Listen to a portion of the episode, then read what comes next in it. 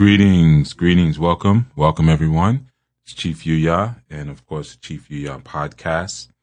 We are on segment seventy-eight, seventy-eight, right? And as promised, we're going to kind of, I guess, I'll share a little bit more um, the direction we were going in our last segment, segment, or how we were more so ending our last segment where we were building on some some numbers, right? And um, I think I got up to number five in our last, our last segment, just kind of giving some cursory information, you know, without assuming that these maybe are not things you've explored before as it pertains to numbers. But uh, we're going to get into that a little bit more, all right? Or I guess just wrap it up, you know. Um, so, you know, we left off in our last session with the number five, and I was just sort of sharing where, and that, that energy of the five that you're dealing with, the sciences of, of the seed, you know, or expanding forth in terms of that, that, uh, that seed awareness or reality. And, you know, one of the things that's, uh, or one of the fruits rather that you'll find associated with that number five will be the pomegranate, right?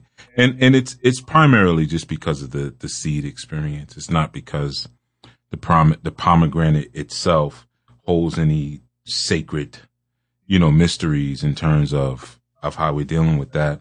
But again, like we were just talking about that five, it's dealing with the reproduction aspects and even the, uh, karmic energy, you know, of your rewards and your, and your punishments and, um, our ability to multiply, right? So, uh, I didn't just want to leave us, you know, cause technically I was really gonna kind of focus on the number seven, but, uh, like I said, we just kind of ran out of time. So I, I didn't, I didn't want to just leave us with that, even though it wasn't really a segment about numbers, but don't want to leave you hanging. So we'll just continue forward a bit. So, um, coming from there, then of course, after five comes the number six. And six is interesting because it's similar to the number two. Um, you'll find that, of course, with your, your, your even numbers, there's going to be some sort of similarity where, like in two, you're dealing with, um, the kind, uh, kind of the energy of, of antithesis, or you're dealing with the energy of this or that, or plus and a minus, or something that's, um, bi- binomial. You know, where you have that, that dualism, if you will. And then within the four, you'll have like, um, the appearance or, or cognition, you know, the ability to have a cross section of something. Something goes this way, something goes that way. And I think I had used probably the swastika. I, I think I used, um, as the, as the example or that sequence that the swastika was always the will of the law. You know, and that's really important in numbers and just in society, understanding where and how law fits in to what it is that you're doing. Because like you have the, the law of the Medes and the Persians and the Hammurabi code, Hammurabi code, Hammurabi, excuse me. My tongue is heavy, but the Hammurabi code, like, uh, our brother El Qura is now, um, covering in the, um, Enlightenment and Transformation channel on YouTube. You can check that out, of course. Um, then of course, going all the way up to, you know, what we use now typically in Western society, which is English common law. And the majority of, of what you do are based around those laws. And that's really a superior way of law. Most of the, most of the codex systems that were used in the past, the law coding were given to warlords. And it was tools to teach a warlord how to keep a people oppressed. So a lot of it was, don't do that, don't do that. A lot of it was financial based, right? And there wasn't a lot of morality inside of them because re- that wasn't really uh the point. And those don't work very well, you know, ultimately. That's why there's so many codex systems. Um What works best really is common law. Now, of course, the common law has to be based around your own cultural aesthetic and not just something that someone imposes upon you, because then it becomes a, a code again, you know. Um, but when common law is typically disseminated by someone who sits as a judge, and they use their, their wisdom and their reasoning, reasoning faculties to arbitrate situations that may happen within the community. And the decisions that they come up with become the laws of the land, right? So they're able to reference and say, this person at this, this, this is a situation like this, this situation that happened before. And based upon that, this is probably what we should do, because a wise judge or ruler had told us that this is, this is how we, this is our culture. This is what we do or don't do. You know, so in that sense, it becomes something that becomes much more fluid and organic, and possesses the ability to be um expandable, as opposed to a code, which you, you'll live by that same code forever and you won't question it. And that's the whole point. But the thing is, nothing is forever. Nothing is static, you know, so oftentimes your your law codes, they're far more dangerous than people imagine. But like I said, we were just dealing with the, the even numbers. So, you know, looking at the two and then the four, which takes us into like just different ways that we classify things, or um how we may look at even triads. Like the four is related to um the uh the so-called Star of David, where there's an upper and there's a lower, because it's it's related to that concept of of the upper triad, the lower triad, you know, um and because it has that that sense of discernment between this or that thing. Is it going to be this or is it going to be that? It correlates to the planet Mercury, you know, the messenger, or, or Eshu, you know, the one at the crossroads who urges a decision. You're going to go this way, you're going to go that way, right? So just again, looking at the, um, the similarity that we often find when we're dealing with even numbers. And of, of course, if we shoot ahead, then we have our, um, number six, right? Cause like I said, we left with five on the last piece, and six is your energy of cooperation, right? So it takes you right back again to that, that dualism, that double pair. So often when you have that, that six that you're, you're forming in your symbols, or if you have a symbol that may have six points to it or six angles, that's something you want to look at. It's often dealing with the, the marital, um, aspects, or kind of making a connection or linking, you know, um, interlacing something that will be considered a reciprocal action, you know, like sex. The word six and sex are the same word, you know, um, six, sex, the letter S, it's, it's all, it's all the same thing. That's important to understand too, when you think about Um, the number six as it relates to even your, um, your, your Book of Revelations, you know, whether you're dealing with, well, let's just say six, we'll, we'll make it simple. Um, the number of man, if you will, because your, your six is always going to represent the interaction or the interlacing between that which is, is nothing and that which is something, or the, um, connection and the linking between the, the mental part of yourself and the physical part of yourself. You know, it's that psychology that intertwines the spiritual and the material is always going to be kind of your, your number six, and, you know, psychometry and, and telepathy and, um, even concepts of, of psychism will always be intertwined within that number six. It's not a, um, an evil number or a wicked number, as some would dogmatically, you know, imagine. Uh, it has nothing to do with anything like that, but it's definitely a number that will represent oftentimes an, an alchemical sense of, of, of harmony, or an alchemical sense of, uh, attainment and intercourse and, and restitution, and, uh, the ability to kind of have different sexes, or the sexes, there's two, Um, interrelate with each other, you know, and to kind of convert, you know, because when you're engaged in a, an intercourse, there is a, there's a concordance between you and another person or persons, but there, there is a conversion of who you are in that moment, male or female. You know, there's, there's a moment where you become one and you become this androgynous unit, you and that other person, you know, so um, that relationship there, or that intertwining, it kind of, it signifies that number six, which of course is, is, um, it's often represented by the planet, planet Venus. You know, that planet Venus, you'll see the number six.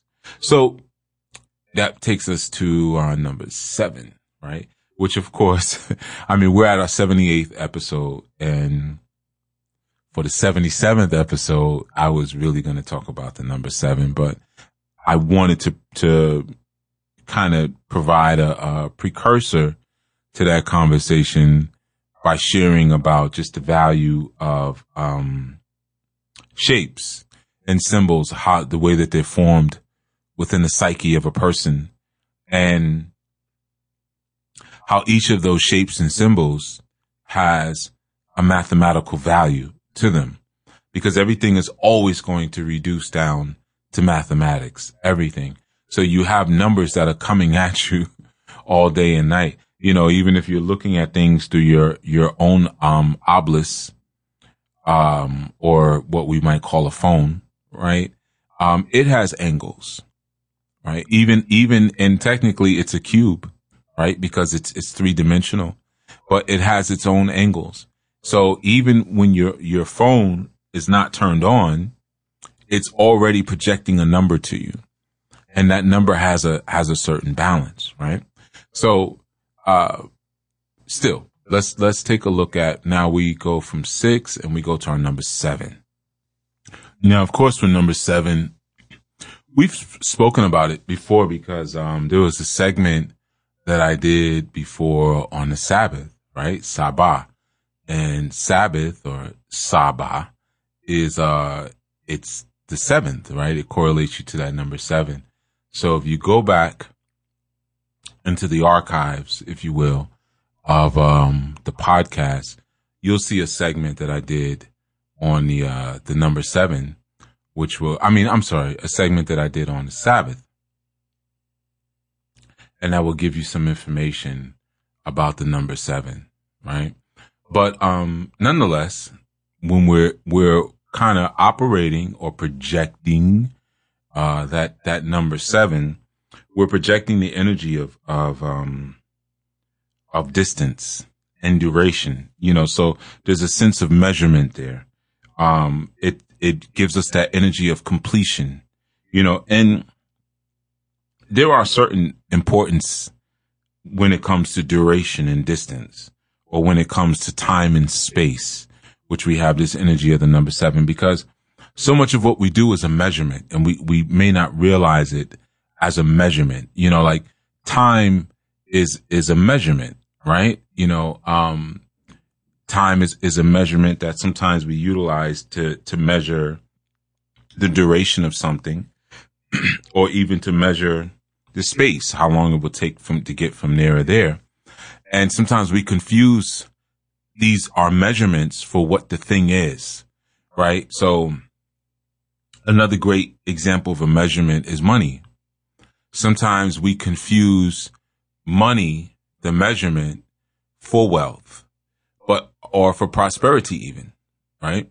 But our, our money is just something that we use to measure our wealth. It's something that we use to measure our prosperity, but you're measuring something that already exists. You're just using something, a unit, to say, well, this is how we can translate or transcribe that thing that exists. So you can have, uh, money per se, and, um, not understand what it really represents, or you can not have, um, that particular unit of measurement and still have a thing, right? So sometimes we confuse a thing for another thing. And that's so important, especially in our developmental studies. Um, and this is all around that number seven, because it's dealing with the perfection of a person. You know, the seven is the, what we call the Adam, Adam Kadmon, you know, but it, it's that, that coming to that full cycle of, of wisdom, or coming to that full cycle of evolution. So you want to be able to measure, am I hitting that mark first before I'm looking at what I have? You know, it's similar to, like, and it's a Zen method. The way I often answer questions, um, students ask sometimes very abstract and vague questions, and they want a list, a, a, a list of response, you know. And sometimes it could be something just like, uh, Chief, where did you learn all this stuff? That's a question that can't be answered. It's, so really shouldn't even be asked, but you can't, that's, that's you looking for a shortcut. And for me, because I don't teach religion, um, I'm not teaching you a code necessarily, but I'm teaching you a method. So I'm not saying do this, do that, read that book, that book, that book, and by the, by the end of it, you're going to know everything and you're good to go, and you can go frolic off and do whatever you feel like doing, because chances are the reason you're only asking where, you know, where do I get this, where, get, where do I get that? Because this is not a process that you particularly enjoy, but you want the, you want the, um, the ends, you want the destination of the, of the process without actually going through it, which of course is very cowardly. Of course, it's very cowardly, right? So the thing is, for a person like myself and anyone else who probably has some, some sort of skill or experience in teaching, especially if you're, you're coming from, again, a more Zen perspective, you'll never give a long, elaborate answer to a student, right? So it's the same thing. And when you're giving a directive to a student or a directive to a subordinate, if I'm giving a directive, I'm not, I'm not looking for your obedience, right? So my ultimate satisfaction is not your obedience. It's similar to when you're speaking to someone who's full of ego. And I brought this up, um, recently in a segment. You know, sometimes you're, this is when you're, you're speaking, you're having a wasteful exchange. When you're talking to the type of person where you're trying to explain something, they're not really listening. And they're like, yeah, go ahead, go ahead. Just go, say what you got to say, you know. You're having that sort of experience. And so you might say what you have to say, but it doesn't matter because the person has already decided that they've closed themselves off. Their, their cup is full, or they're at war with your very presence. You know, they're, they're, they, so it's, there's no point in even talking, right? So, but because they're stuck on that idea of obedience. All right. Yeah, you got it. All right. Say what you want. You know, they may think that you're an egotistical person. I get this sometimes because people are, are wrapped in their own ego. They can't recognize when other people aren't. So I might be explaining something and, you know, I've had someone do this. It was funny. I had more than one person. I'm thinking about one that was not too long ago. It was a woman, and she said it to a group of other women. And she's, you know, they were correcting her on something that she was dead wrong about. And she said, well, you know, y'all are very intelligent women, and then proceeded to explain what she was, which was very patronizing. And she tried it with me once. She said, Chief, well, you know, you're very intelligent. And I said to her, I don't think you can make that determination because I don't think you're very intelligent. So because I know you're not very intelligent, how could you tell me that I'm intelligent and it actually mean anything to me? You don't have any credibility in that area because of your diminished intellect. And she just is like, you know, like made a face and was like, yeah, you can make all the faces you want, but that's the reality of it, right? So you're thinking that I'm seeking for egoic validation, or you're seeking, you're thinking that I'm seeking for obedience from you. But a, a, a true teacher never seeks for obedience. What a true teacher seeks for in their student is the revelation that comes from obedience. You see, that's more important. If I tell you go across the street and get that apple, and you say yes, and, and I, I don't care if you bring me the apple or not. You know, it's sort of like if you ever watch this old show, Making of the Band, um, there was a scene in there with um Puff, well, I guess Diddy, whatever, um, Sean Combs, where he sent a group of young recruits to go across, walk across the Brooklyn Bridge from Manhattan and get him some cheesecake. Now, I can tell you from where they were at Daddy Studios to Junior's Cheesecake Factory, it's probably a good, hmm, it's not too far. It's maybe about six miles. You know, it might be further than that, but I'm, I'm just off the top of my head, cause, cause Junior's is close to the, to the bridge, to the Brooklyn Bridge. And then, you know, you go up from there. It's probably six miles, six, seven miles, but each way. So it's significant, right? That's not usually in, in New York. That's not a, that's not a distance people usually walk. They usually would take the train because you're crossing into two different boroughs. In fact, you're crossing a body of water to get over there. And it, so they went, they walked and they got the cheesecake.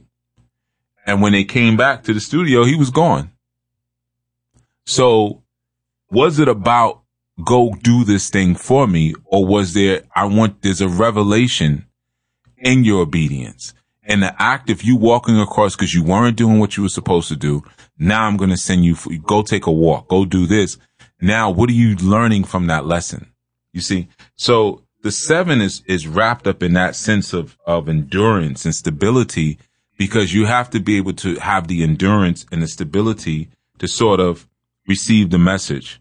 If you, if you will, that's why you'll have the counting with seven. And when I say the counting, there's seven ages that we typically cite. There's seven days of the, of, of the week. Um, you have the seven seals. Um, we have what's called the, um, seven colors, right? Um, se- seven major colors. There's seven notes, you know, in a, in a scale.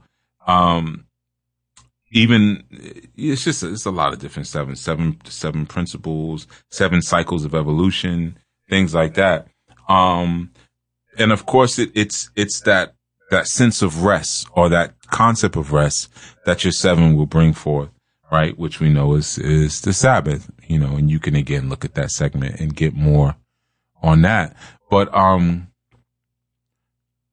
that also connects it to the, to the energy of the planet Saturn, right? That seven energy, right? So moving on from the seven, cause now we're at the seventy-eighth episode. So. we we have to give some energy to the number eight, but really we could give energy to the number six, because seventy-eight is fifteen and one plus five is six. So, I mean, but we covered six already, right? So the idea of the eight, eight is, eight is, um, eight is a pretty interesting kind of energy.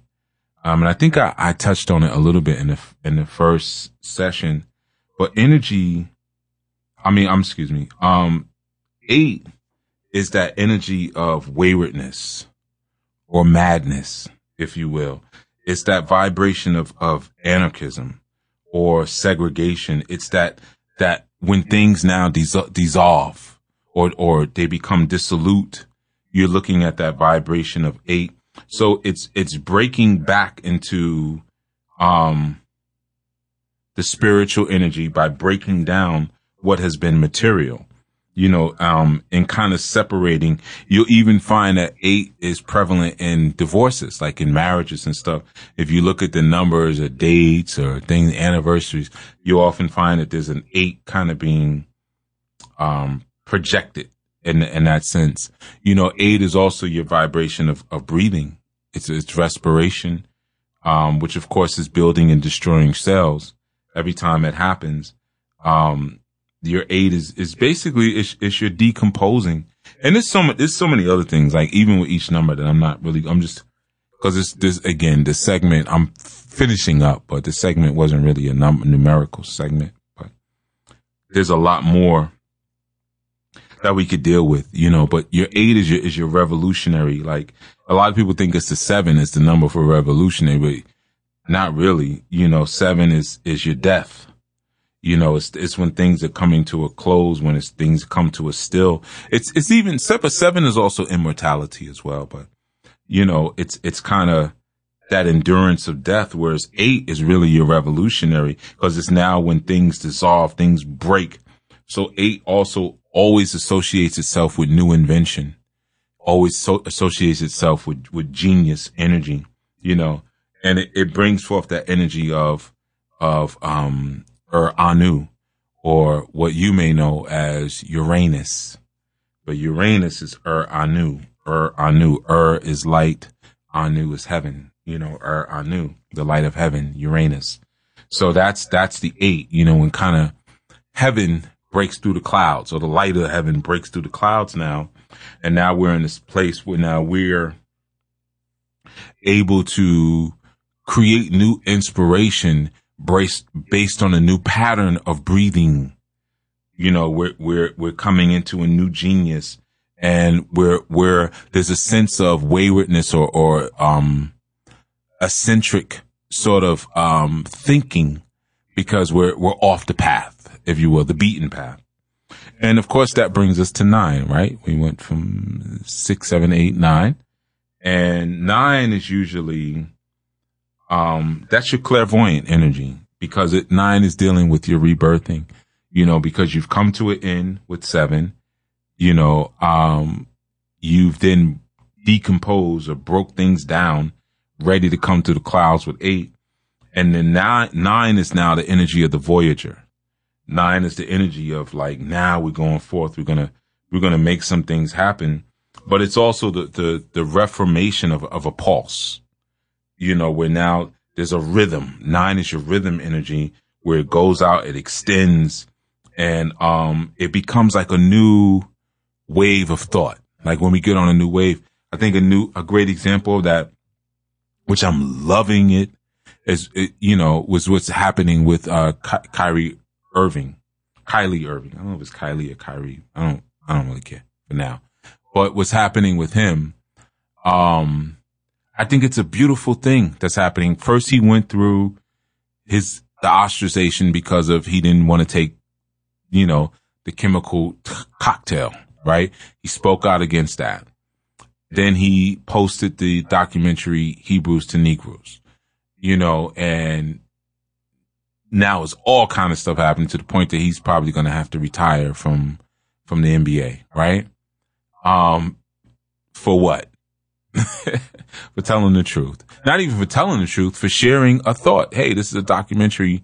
Check it out. Right? And I, I've sent a lot of people that documentary, and there's actually two books as well that are associated with the documentary, if anyone who's interested.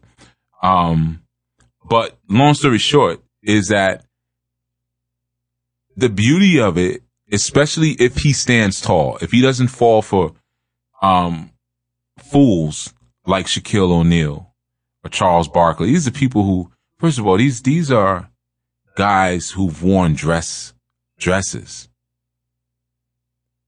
Okay. Just, just, just think about that for a second. These are the guys who are coming out and speaking against him and calling him an idiot. And, you know, he's dividing people, and you wore a dress. You, you, you have nothing to say to me until you address that. Then you had LeBron James, who came out and was, you know, uh, I don't agree with what he did, what he did. And, but he was wearing the number forty-two baseball hat. That was Jackie Robinson's hat. You got to look at the, you got to look at the humiliation rituals that are happening when they're happening.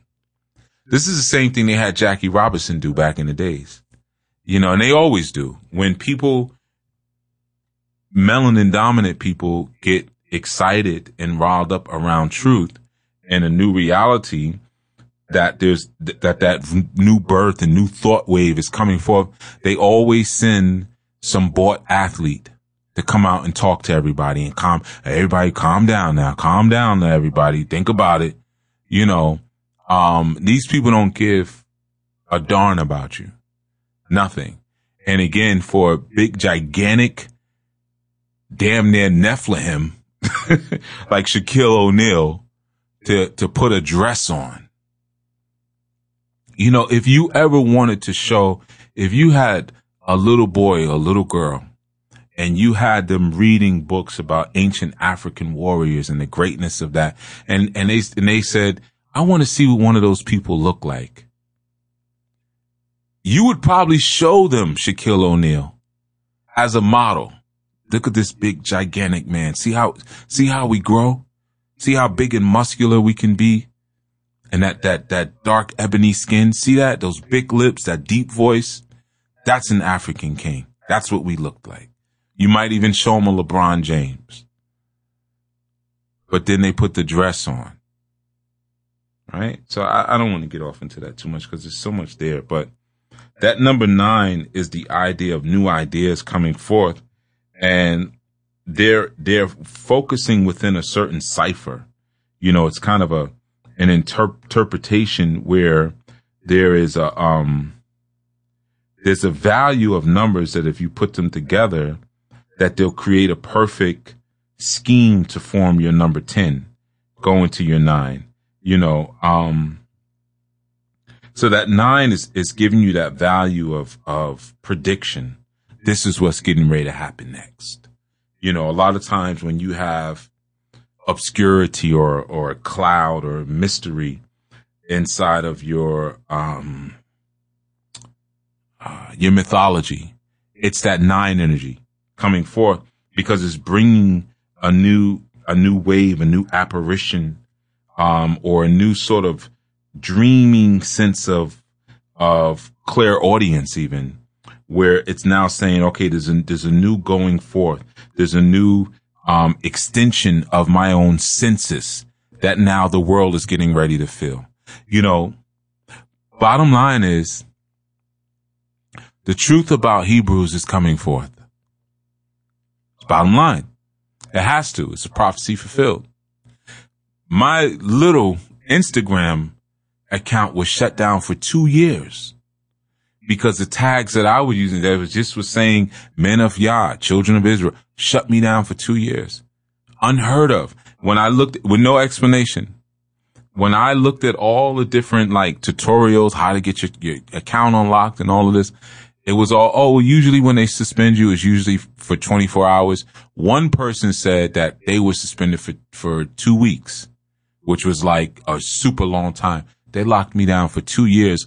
And if you go on Facebook, you still can't put my website on Facebook. My fa- my chief yuya dot com is still blocked.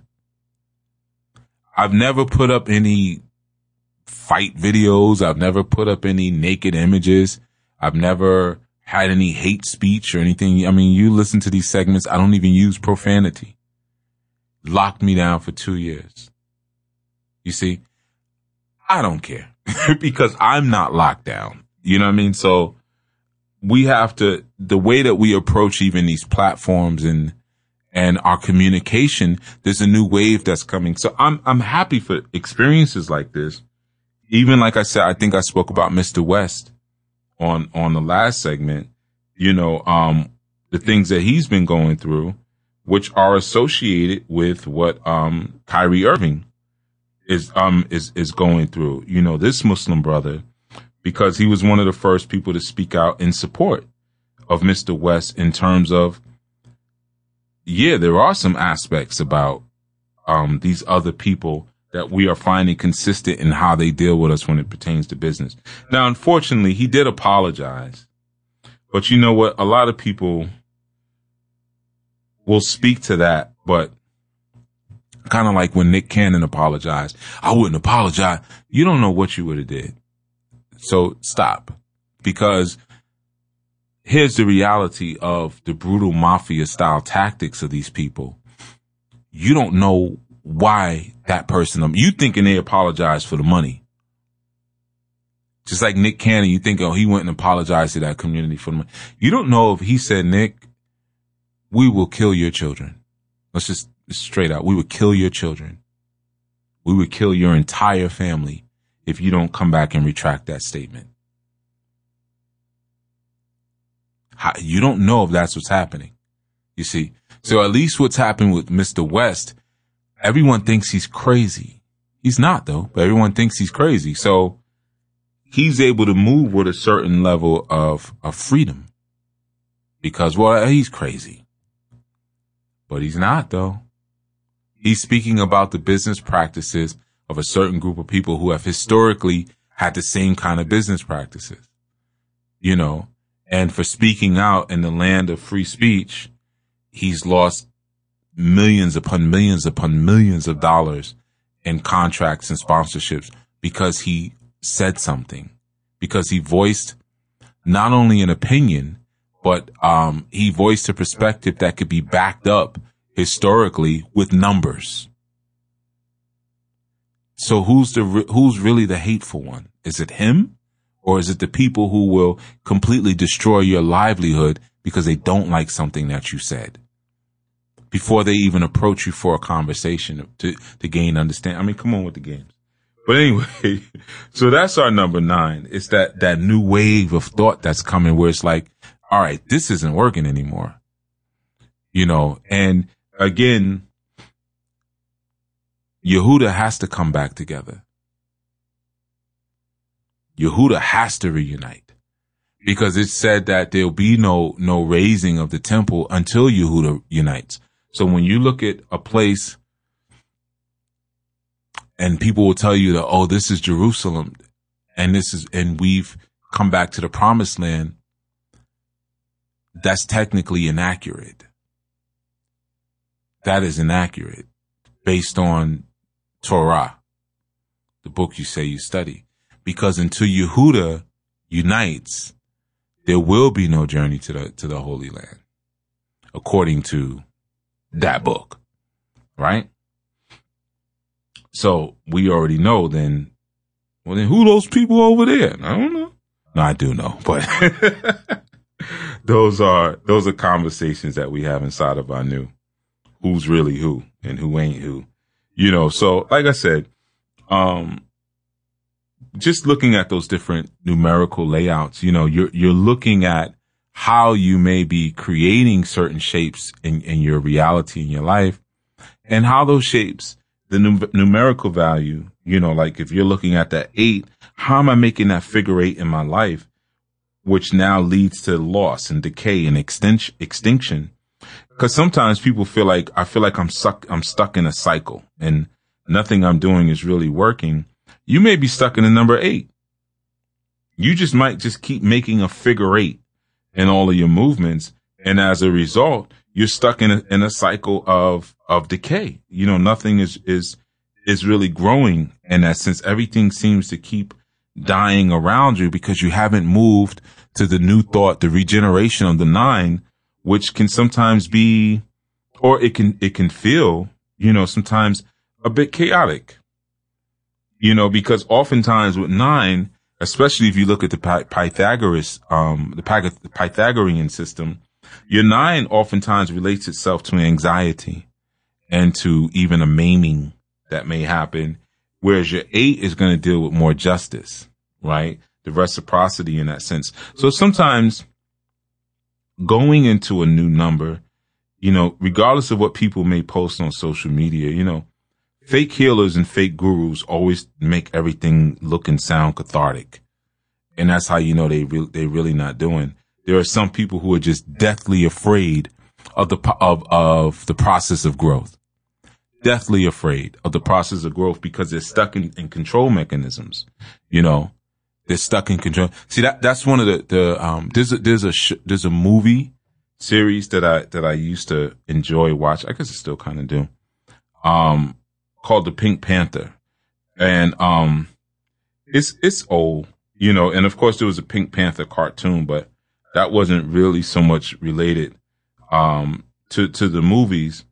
But if, if you ever, I think there was a remake. Matter of fact, I'm pretty sure. I think it was with, was it with Matthew Broderick? I want to say maybe, um, I'm, I might be completely wrong, but, um, Well, yeah, so the Pink Panther, you know, centered around a kind of, um, I guess we could say a haphazard sort of, uh, detective by the name of Inspector Clouseau, Clouseau, you know, and these are French films. I know they first came out in the sixties, and, um, there was a bunch of, of movies that came out, and I feel like there was a reboot in like the early two thousands, you know, but, um, one of the things about Inspector Clouseau, and again, you might watch it and be like, this is stupid. You know, o- older comedy is not the same. You know, it's a lot of times it's cleaner than, uh, what you might, you might, uh, watch now, but it's just like a, a goofy, campy kind of st- thing to watch. But one of the things about Inspector Clouseau is that he had, he had a housemate that lived with him, right? And, um, his house, His housemate, the way, the way it would do, and the reason I'm laughing because, um, this is kind of how it, how it is in my house with, with, with the boys. But, um, every time he would, he would come home, his roommate would attack him. Like he was, he was paid to attack him. His name was Kato, right? Um, Kato Fong. And he was basically like his servant, if, if you will. Um, and when he would come into his, into his apartment, Kato w- was trained to just attack him. As soon as he came in, you know, he was a martial artist, and he would just start like down there, like trying to kill, and they'd be tearing up the apartment, like breaking dishes and everything like that. And it was basically to keep him, to keep Inspector Clouseau on his feet. So he'd always know to stay on his toes, right? Um, and to me, it's just, it's just funny because, like I said, my house is like that. When I come home, sometimes I hear the whispers when I'm putting the key in the door. And I know, like, and I'll say, like, I know you're behind the door. I know you're behind the door. I'm putting my bags down. If you jump out on me, I'm gonna hurt you. And sure enough, you, you hold his legs, hold his leg. You know, they try all the time and they have not been successful as of yet, but I encourage them to keep trying, you know, trying to, trying to take Baba down. Like one day we finally gonna get Baba and we're gonna flip him over, throw him down, whatever, and make him submit. But, you know, but that's what Kato used to do, right? And why I think it's, it's, It, it may seem silly, me explaining it to you, but the value of Kato is the value of like what we often see in martial arts schools. You know, um, a lot of times there'll be experiences where you are training your students. And I know I've done this. I'll walk by and just give them a shot. Wow. And that means we fighting, right? And they may be doing push-ups. You know, I used to do this thing when um students would do push-ups sometimes, or not push-ups, I'm sorry, leg scissors. They'd be on their back, we'd be working core, and we'd be doing scissors or we'd doing bicycles, and I would just go walk on them. You know, and for some of you, that may not sound like a big deal, but you got to between two hundred seventy, two hundred eighty-something pound man, you know, just walking on you at will. And I mean, the women would get it too. With male or female, I'm, I'm walking on your stomach and you never know when it's coming, you know, and, um, you know, sometimes, okay, time to, come on, we doing knuckle push-ups and I just come around. I'm, I'm, I'm going to sit on your, your, uh, your shoulder blades for the entire time. Come on. You know, so, um, What, what I'm teaching my students and doing that, because eventually what happens is the students, they try to figure out a way around. Like, okay, I know he might attack at this time. Last time he came, he hit me there, or, you know, he, he, he tripped me, or he, he, he leg swept me, or he put me in a finger lock. So I'm going to do this. I'm going to do that. Right. And what they realize after a while is like, every time I try to defend myself from what he, I can't beat him. Just like with my sons, like I've always told them, you'll never beat me ever. You're never. And they, of course, don't believe that, but you're never. I don't care how old I get. I don't care if I'm out of shape, whatever. You will ne- I don't care how in shape you are. You'll never beat me because I'll always go where you don't think I can go or would go. You know, you always got to save something, right? You know, so if you got sons that attack you, there's always the knees. But when they first attack you, you don't, you don't take your knee and, and jam their knee because you don't want them to know that you would do something that painful to them. You know what I mean? So you, they always are thinking like, oh, we're going to get them, we're going to get them, you know, or you, you hit them with the tiger claw behind their knee and just squeeze that tendon, pull that tendon hard. That hurts so bad.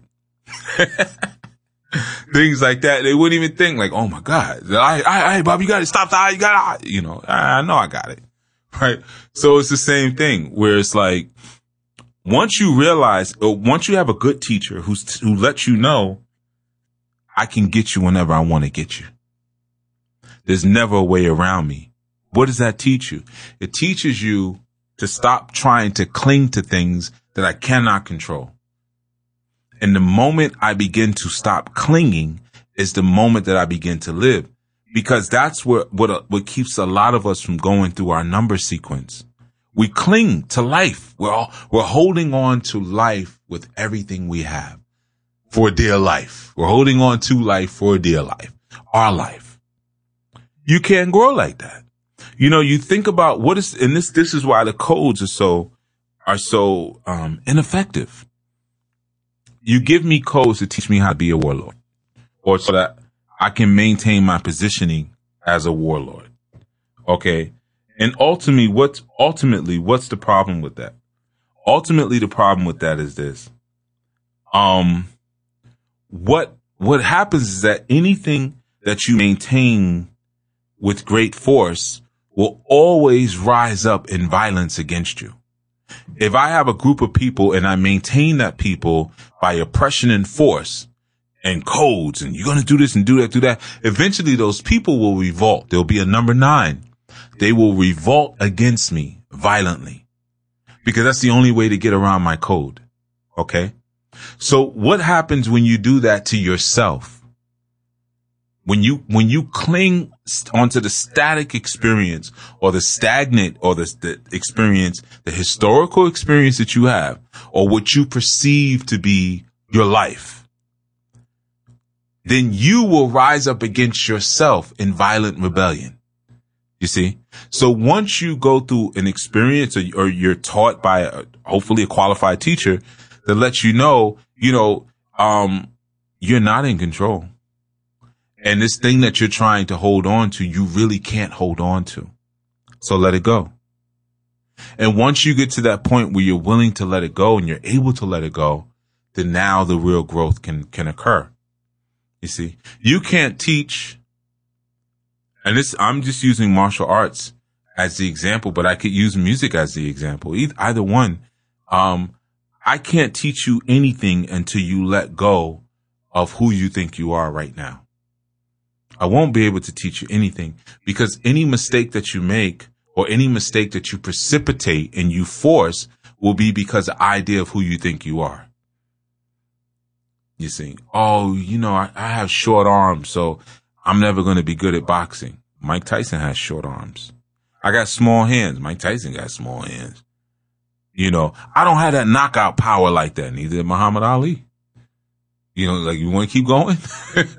I got stubby fingers. I'm not going to be a good piano player. Thelonious Monk had stubby um fingers, and he wore rings on them. Had the nerve to wear these big, gigantic rings whenever he played. So I, what do what you got? What else you got? Oh, man, I can't. I'm not good at picking up the cues from other musicians and stuff when they're playing and kind of seeing what everybody's doing. Well, you think Stevie Wonder's any better at it, or Ray Charles? I seen what the other musicians are doing, and you are. What's your excuse now? You know what I mean? So we could just, we could just go through it. So until you are willing to release this, this stronghold, or this clinging that you have for life, you won't be able to learn anything. You won't be able to grow.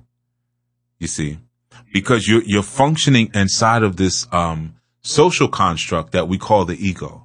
Now, we have to call it a social construct, because there's no, I can't do a surgery to remove your ego, you know, nor can I do a surgery to transplant your ego. So the ego itself is a, is an institution designed by our social understanding.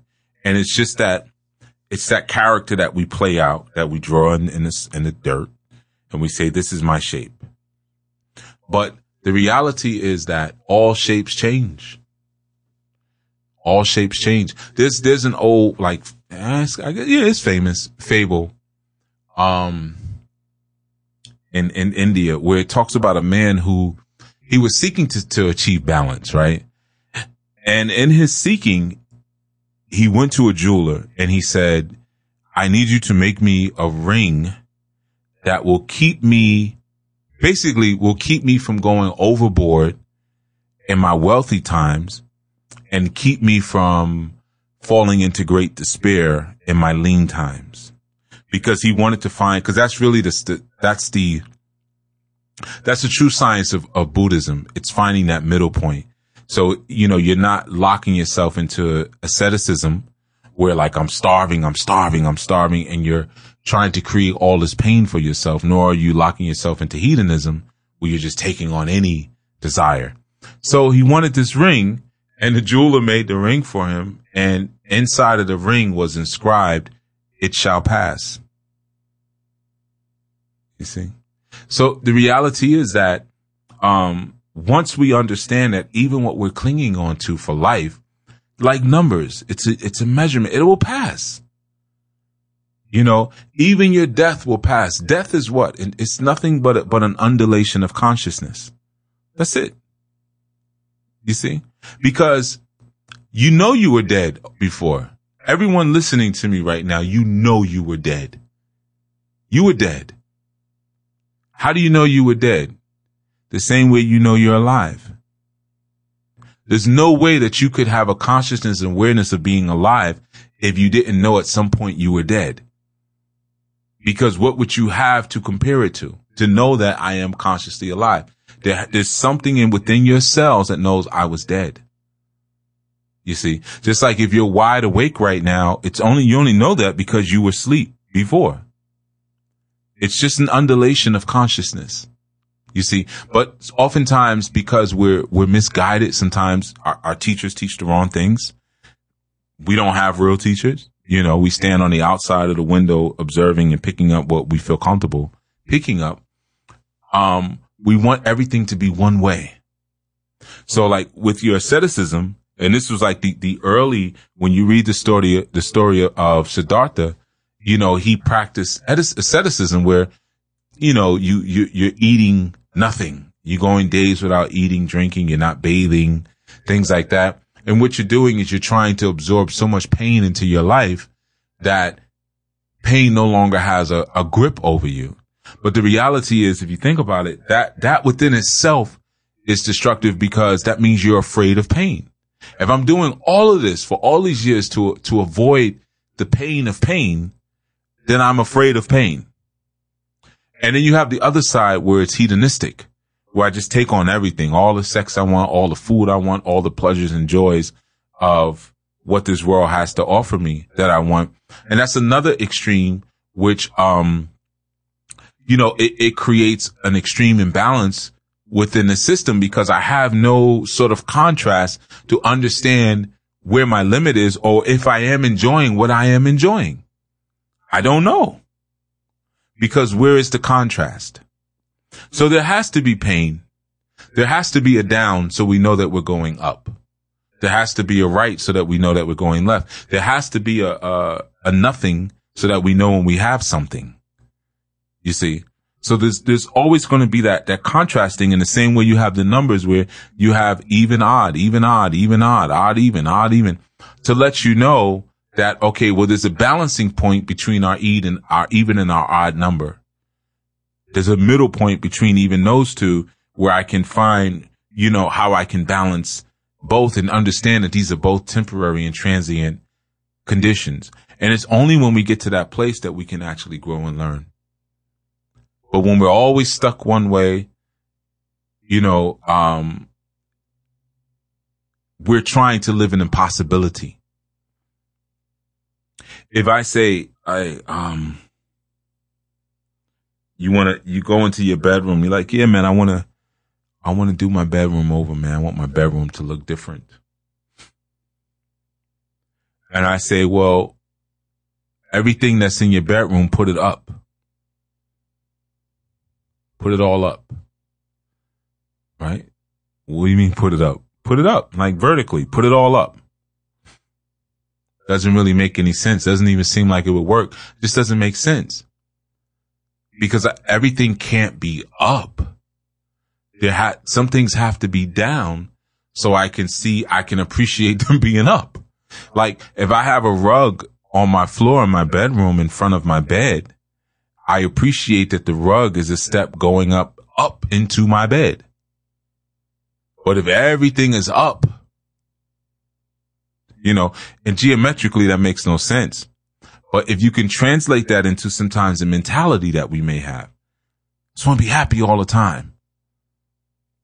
What does that look like? That's, you're going to go off into an oblivion of happiness.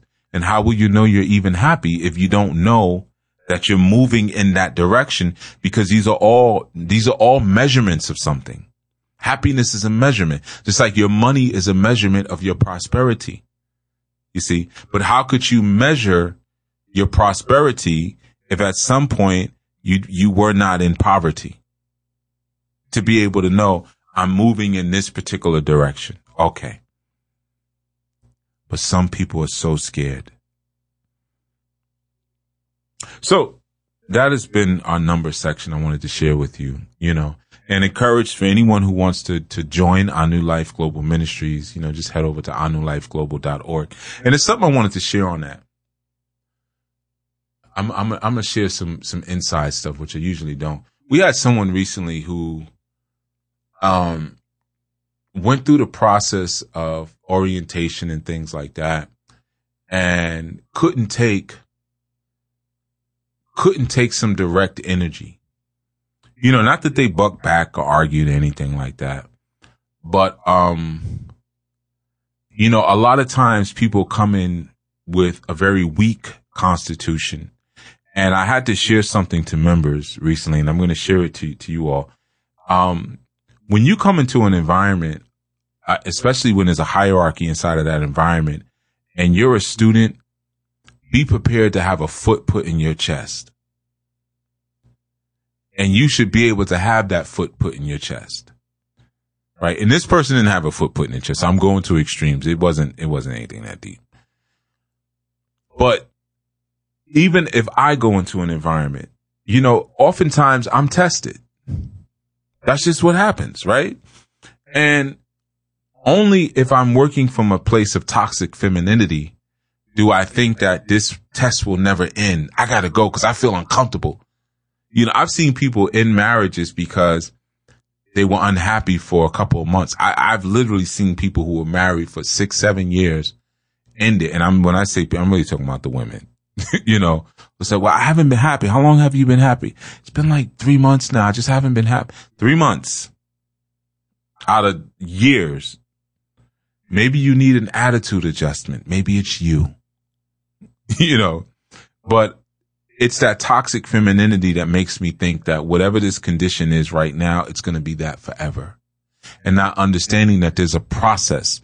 So even having a foot in your chest, let's say, and when I, and, and I'm saying proverbially foot in your chest, that may be somebody grilling you with a bunch of questions you can't answer, or digging into you to the point where they're reading you and saying, look, this is what I've noticed about you. This is what's going on with you. Right. Um, that is a part of the student's journey.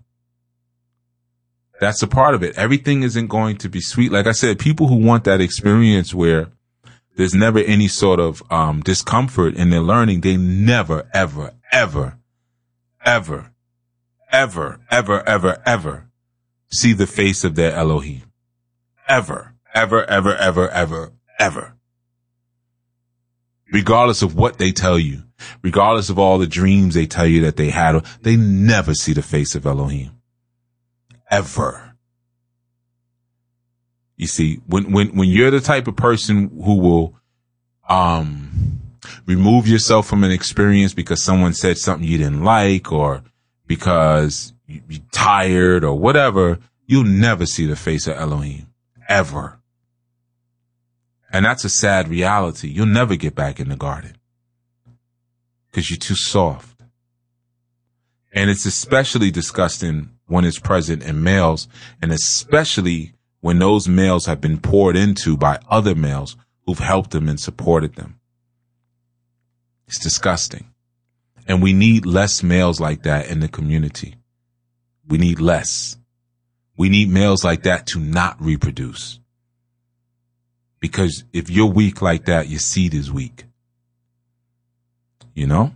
So I know some of you might be like, oh, and there's our, there's our, um, there's our music. We closing down, but I just wanted to share that, um, for those listening and wanting to sign up, it's not a game.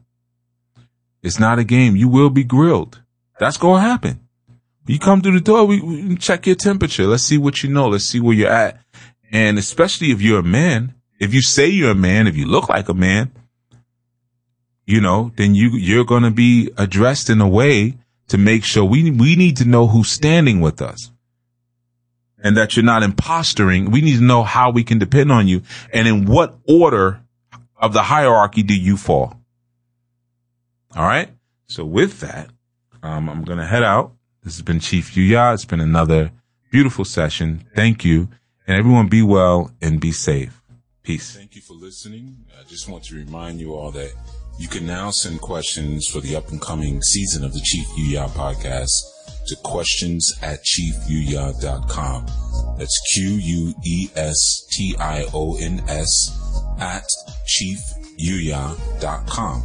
C H I E F Y U Y A dot com.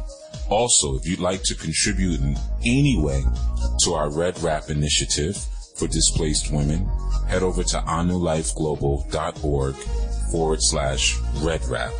That's A-N-U-L-I-F-E-G-L-O-B-A-L dot O-R-G forward slash R-E-D-W-R-A-P.